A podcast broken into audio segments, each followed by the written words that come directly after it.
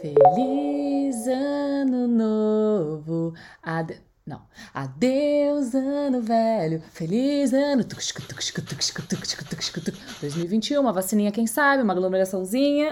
Todos felizes, todos empolgados, todos esperançosos? Muito feliz e contente de estar de volta aqui com vocês nesse programa maravilhoso que criamos juntos.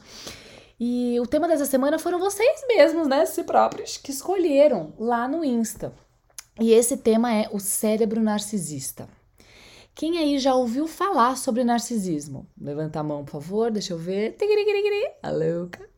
Quem já chamou alguém de narcisista, né? Tipo, nossa, o Maria Verônica só posta selfie, mano, é muito narcisista, posta foto de biquíni.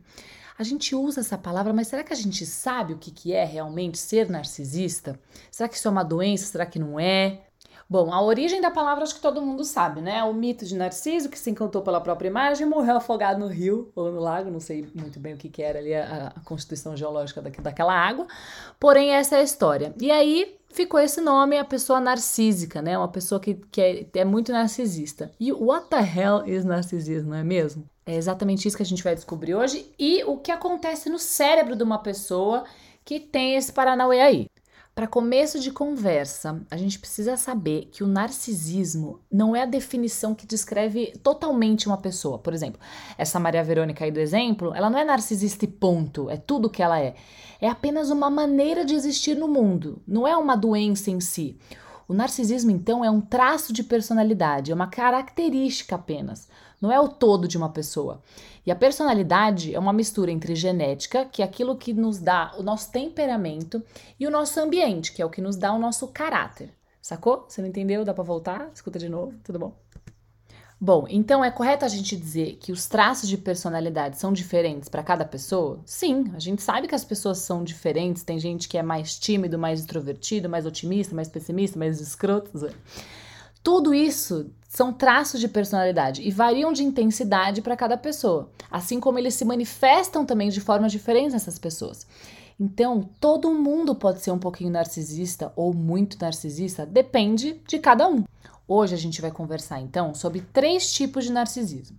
Primeiro, a gente vai falar dos tipos de narcisismo que não são considerados uma patologia, ou seja, não são doenças psicológicas, mas afetam bastante a vida dessas pessoas, dependendo da intensidade que isso se demonstra na vida delas. Uma coisa importante de a gente saber agora é que na literatura podem aparecer nomes diferentes para se tratar de uma mesma coisa. Então, pode ser que eu vou falar tipo de narcisismo aqui, que vocês podem ter escutado um outro nome, por exemplo, e tá tudo certo, a gente tá falando da mesma coisa. Eu vou sempre deixar as minhas referências escritas aqui na legenda do episódio, assim vocês podem procurar se vocês tiverem alguma dúvida, fechou? Bom, o primeiro tipo de narcisismo, então, é chamado narcisismo de grandiosidade. Vamos lá. Eu tenho certeza que você conhece alguém que se acha ali a última bolachinha do pacote, a última gota d'água do deserto, a pessoa mais importante do mundo, a mais bela, a mais rica, a mais bem-sucedida, a mais gostosa, não é? E tem essa pessoa, ela adora falar dela mesma, ela tá sempre cercada de gente que bajula ela, ela gosta de contar as histórias da sua vida, é o tipo de pessoa que adora um aplauso e jamais questiona a sua superioridade. Eles precisam ser admirados e não se abalam se alguém desafiar. Tipo, se alguém falar, não, mas você não tem tudo isso. Eu, eu tenho sim, entendeu? E não nem aí. São aqueles tipos bem extrovertidos, bem expansivos, que dominam todos os ambientes que eles estão presentes. E aí, identificou alguém aí? Ou você mesmo, quem sabe? Brincadeira, amo vocês. Tá, beleza. O próximo tipo de narcisismo é o narcisismo vulnerável. Tem gente que fala narcisismo de armário, narcisismo secreto, enfim. Esse brother aí, ele tem a mesma brisa de grandiosidade que esse narcisismo lá que a gente falou antes. Ela também se acha uma pessoa muito exclusiva, especial e única, mas existe um conflito. Ela demanda uma atenção especial, uma exclusividade, mas internamente ele mesmo duvida das suas maravilhosidades. Eles tendem a ser mais introvertidos, mais observadores e se afetam muito quando alguém critica o seu poder. E aí pode reagir de duas formas, né? Ou ficando magoadíssimo, jogar na BR, aquele drama todo, ou atacar e tipo assim, soco na cara. Agora, antes de a gente falar do terceiro tipo de narcisismo, que é de fato narcisismo patológico, a gente vai falar sobre um estudo que eu descobri pela Neurovox, onde eles conseguem fazer uma correlação entre características narcísicas e as redes sociais. Olha só que interessante. Primeiro ponto que descobriram: quanto mais tempo a pessoa passa nas redes sociais, maior a probabilidade dela apresentar características narcisistas. Próximo ponto. Quanto maior a quantidade de postagens por dia dessa pessoa, maior tende a ser também o seu grau de narcisismo. Terceiro ponto. Quanto maior o número de amigos e ou seguidores essa pessoa tem na sua rede social, maior a probabilidade do seu grau de narcisismo ser alto. Outra coisa, quanto mais selfies. First, let me take a selfie. Maria Verônica, Maria Verônica. Quanto mais selfies, maior pode ser o grau de narcisismo desta pessoa. Ai, ai, minha gente. Né? O que dizer? Só sentir, não é mesmo? Ó, tô falando assim. Não tem problema, tá? Não tem, não tem BO se você gosta de postar uma selfie, se você gosta de aparecer nas redes. Isso não é uma patologia. A gente está falando desse narcisismo de grandiosidade. Ele não é patológico. Você só gosta, cara, de aparecer, tá tudo certo. Quem, quem nunca, sabe? Bom, beleza. A gente já cobriu então os tipos de narcisismo que não são uma patologia. Agora a gente vai falar um pouquinho do que é essa doença, então. O que caracteriza um transtorno da personalidade narcisista? Estão preparados? Primeira coisa importante: esse dodói na mente é raro. Bem raro mesmo, tipo 1% da população pode ter. Então, don't worry, be happy. Outro ponto interessante sobre esse transtorno, ele é bem difícil de ser diagnosticado e também difícil de tratar por consequência, porque o que classifica como doença é muito sutil e além do mais, a mudança biológica, fisiológica causada por ela no cérebro também é bastante suave. Inclusive, estudos recentes conseguiram identificar certas mudanças. Mas então, o que, a gente sabe sobre essa doença? O que esse exclusivão tem que a gente não tem? Primeiro, para a gente classificar como uma pessoa dodói, ela tem que dar check em algumas características do narcisismo em si. Então ela tem que se achar, basicamente é isso. Ela tem que se achar a pessoa mais incrível do planeta, de toda a Via Láctea. E ela tem tara no tanto que ela é topperson, o tanto que todo mundo é merda e ela é maravilhosa. Isso vem acompanhado do quê? De admiração. Ela precisa de que todo mundo ache ela incrível, maravilhosa. Então é o tipo de pessoa que é assim. Vamos supor que você está precisando de ajuda.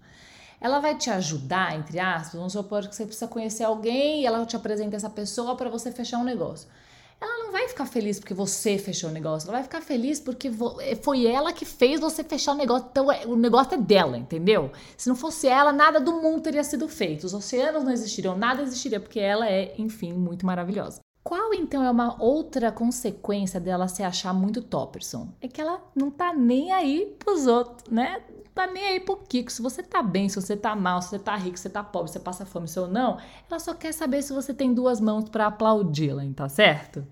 O narcisista, ele tem um desejo incansável de ser admirado, de ser desejado.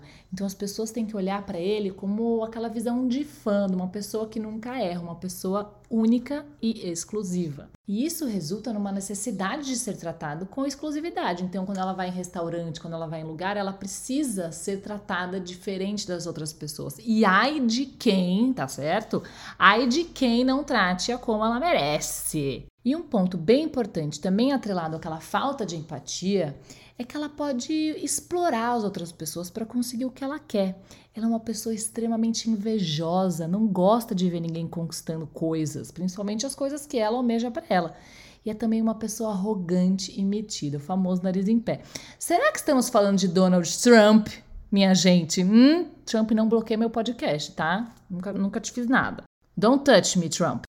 E uma coisa interessante de se observar é que no transtorno também existe uma dualidade. Porque de um lado tem essa necessidade dessa grandiosidade e do outro uma hipersensibilidade. A pessoa não gosta de ser questionada, ela não gosta que as pessoas não respondam da forma que ela espera, ela precisa ter o poder. E às vezes, né, a gente não tá nem aí para aquela pessoa e ela fica bem da surtada. Mas e aí, gente? E o cérebro, né? Que na realidade o tema, no caso, é sobre o cérebro desse tipo de gente que, que acontece com ele? Em termos neurológicos, biológicos e fisiológicos, a diferença é pouco significativa. O que a gente consegue observar de fato é que existe uma menor quantidade de massa cinzenta nas áreas associadas com empatia. Por isso é tão difícil a pessoa enxergar o outro e poder fazer todas as coisas ruins né, que ela faz. Inclusive, tem bastante gente que chega a confundir o transtorno da personalidade narcisista com o psicopata, justamente por essa falta latente de empatia.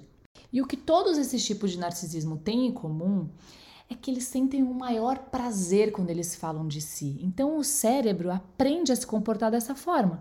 É um padrão cognitivo. Então quanto mais de si ela falar, quanto mais ela se enxergar como uma pessoa poderosa, exclusiva e única, mais prazer ela sente. Olha só que coisa. Se a gente pudesse resumir tudo isso em uma frase, seria: o narcisista, ele é a sua própria autorreferência do que é bom, do que é ruim. Ele é o centro do universo, para ele, né, obviamente. Ele precisa de aplauso, ele precisa de admiração e ai de quem questione o seu poder e a sua exclusividade. Falta aí uma humildade básica, não é mesmo?